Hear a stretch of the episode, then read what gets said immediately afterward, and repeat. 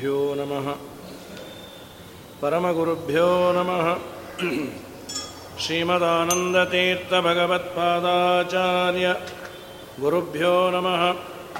हरिः ॐ आपादमौलिपर्यन्तं गुरूणामाकृतिं स्मरेत्। तेन विघ्नाः प्रणश्यन्ति सिद्ध्यन्ति च मनोरथाः। नारायणाय परिपूर्णगुणार्णवाय विश्वोदयस्थितिलयोन्नियतिप्रदाय ज्ञानप्रदाय विबुधाधुरसौख्यदुःखसत्कारणाय वितताय नमो नमस्ते अभ्रमं भङ्गरहितम् अजडं विमलं सदा आनन्दतीर्थमतुलं भजे तापत्रयापहम्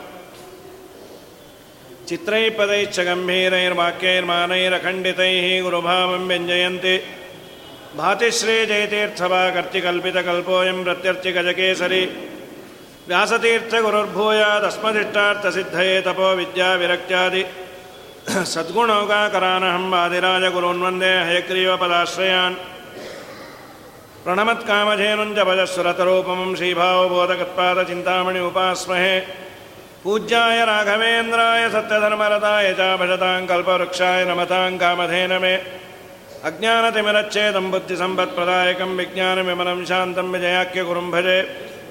ಆಗತಾದಿತ್ರಕಾಲಂ ಆಗಮಾರ್ಥ ವಿಶಾರದಂ ತ್ಯಾಗಭೋಗಸಮಾಯುಕ್ತಂ ಭಾಗಣ್ಣಾಕ್ಯುಗುರುಂ ಭಜೆ ಜಲದೇಟ್ಟನಿಭಾಕಾರಂ ಜಗದೀಶಪದಾಶ್ರಯಂ ಜಗದೀತಲವಿಖ್ಯಾತಂ ಜಗನ್ನಾಥಗುರುಂ ಭಜೆ ಪೃಥ್ವೀಮण्ಡಲಮಧ್ಯಸ್ಥಾಃ पूर्णबोधमतानुगाः, वैष्णवाः, विष्णहृदयाः।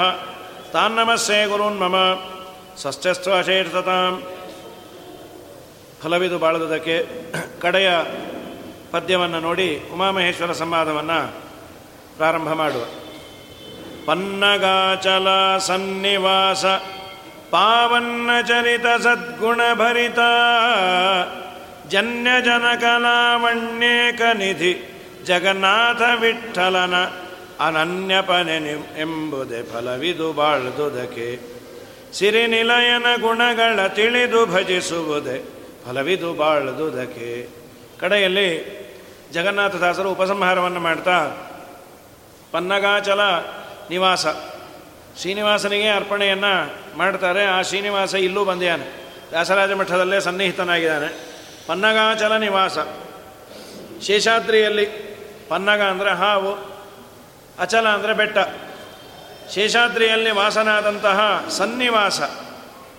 ಚೆನ್ನಾಗಿ ವಾಸ ಮಾಡಿದ್ದಾನೆ ಅಂದರೆ ಸ್ವಯಂ ತಾನೇ ಬಂದು ನಿಂತಿರುವುದು. ಯಾರು ಅದನ್ನು ಪ್ರತಿಷ್ಠಾಪನೆ ಮಾಡಿದ್ದಲ್ಲ? ಶ್ರೀನಿವಾಸ ಕಲ್ಯಾಣದಲ್ಲಿ ಹೇಳ್ತಾರೆ.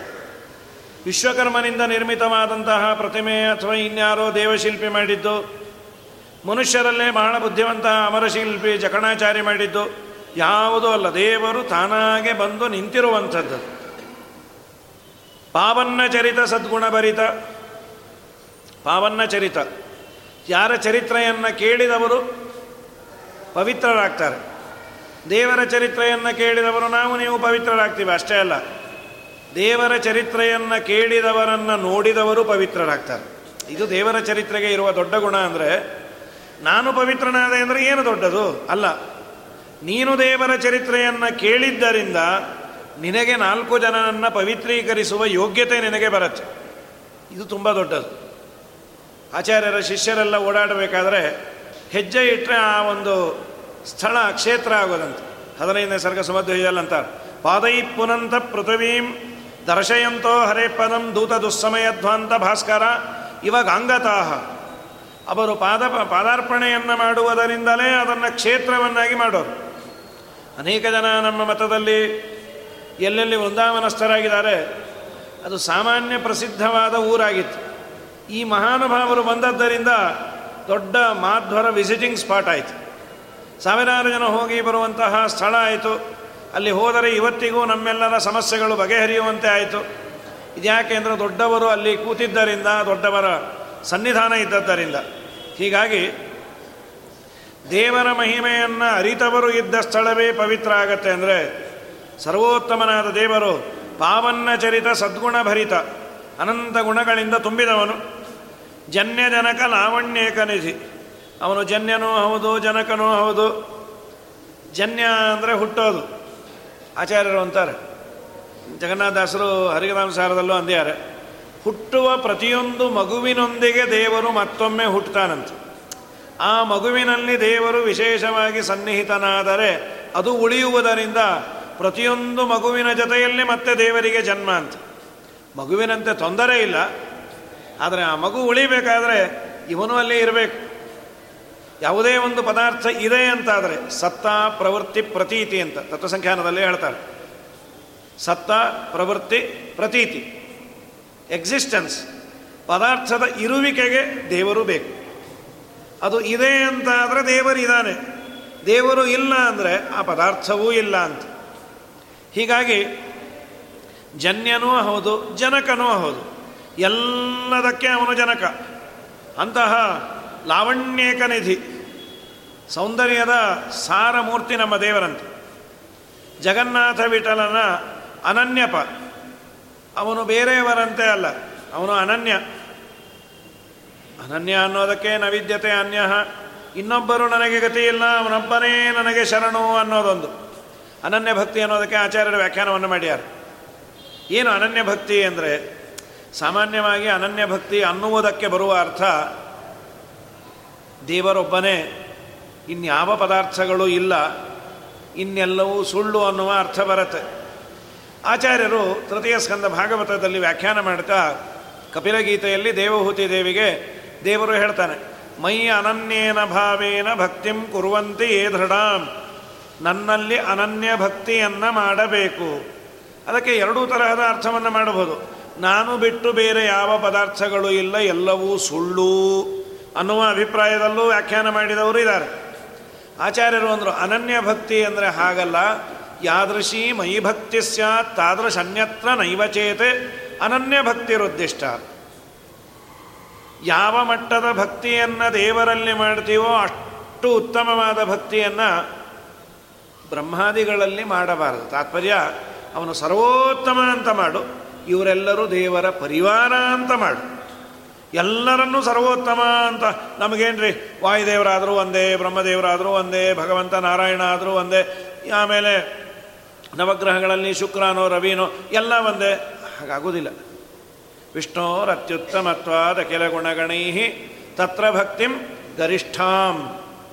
ಸಂಶ್ಲಿಷ್ಟೇ ಶೀತನಾಭ್ಯಾಂ ಅಮಮತ ಪರಿವಾರಾತ್ಮನ ಸೇವಕೇಶ.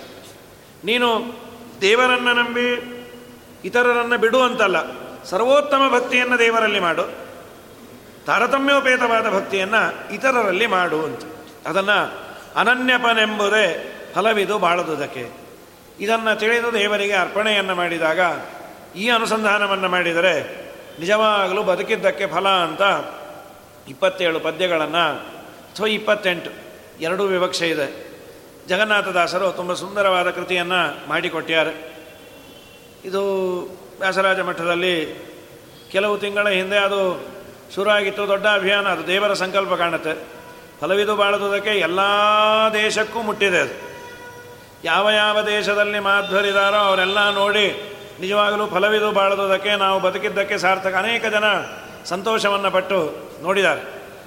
ನಾನು ಫಲವಿದು ಬಾಳದುದಕ್ಕೆಯನ್ನೇ ಹೇಳಿದ್ದು ಮೊದಲನೇ ಬಾರಿ. ಪುರಾಣದ ಮಧ್ಯದಲ್ಲಿ ಒಂದೊಂದು ಪದ್ಯವನ್ನು ಕೋಟ್ ಮಾಡೋದು ಬೇರೆ. ಅದನ್ನೇ ಪ್ರಧಾನವಾದ ಸಬ್ಜೆಕ್ಟ್ ಆಗಿ ಇಟ್ಟುಕೊಂಡು ಹೇಳೋದು ಬೇರೆ. ನಮ್ಮ ನಾಗೇಂದ್ರಾಚಾರ ಅಂದರು, ಸಮಗ್ರ ಭಾಗವತದ ಸಮರ್ಪಣೆಯನ್ನು ಫಲವಿದು ಬಾಳುವುದಕ್ಕೆ ಇಂದ ಮುಗೀಲಿ ಅಂತ.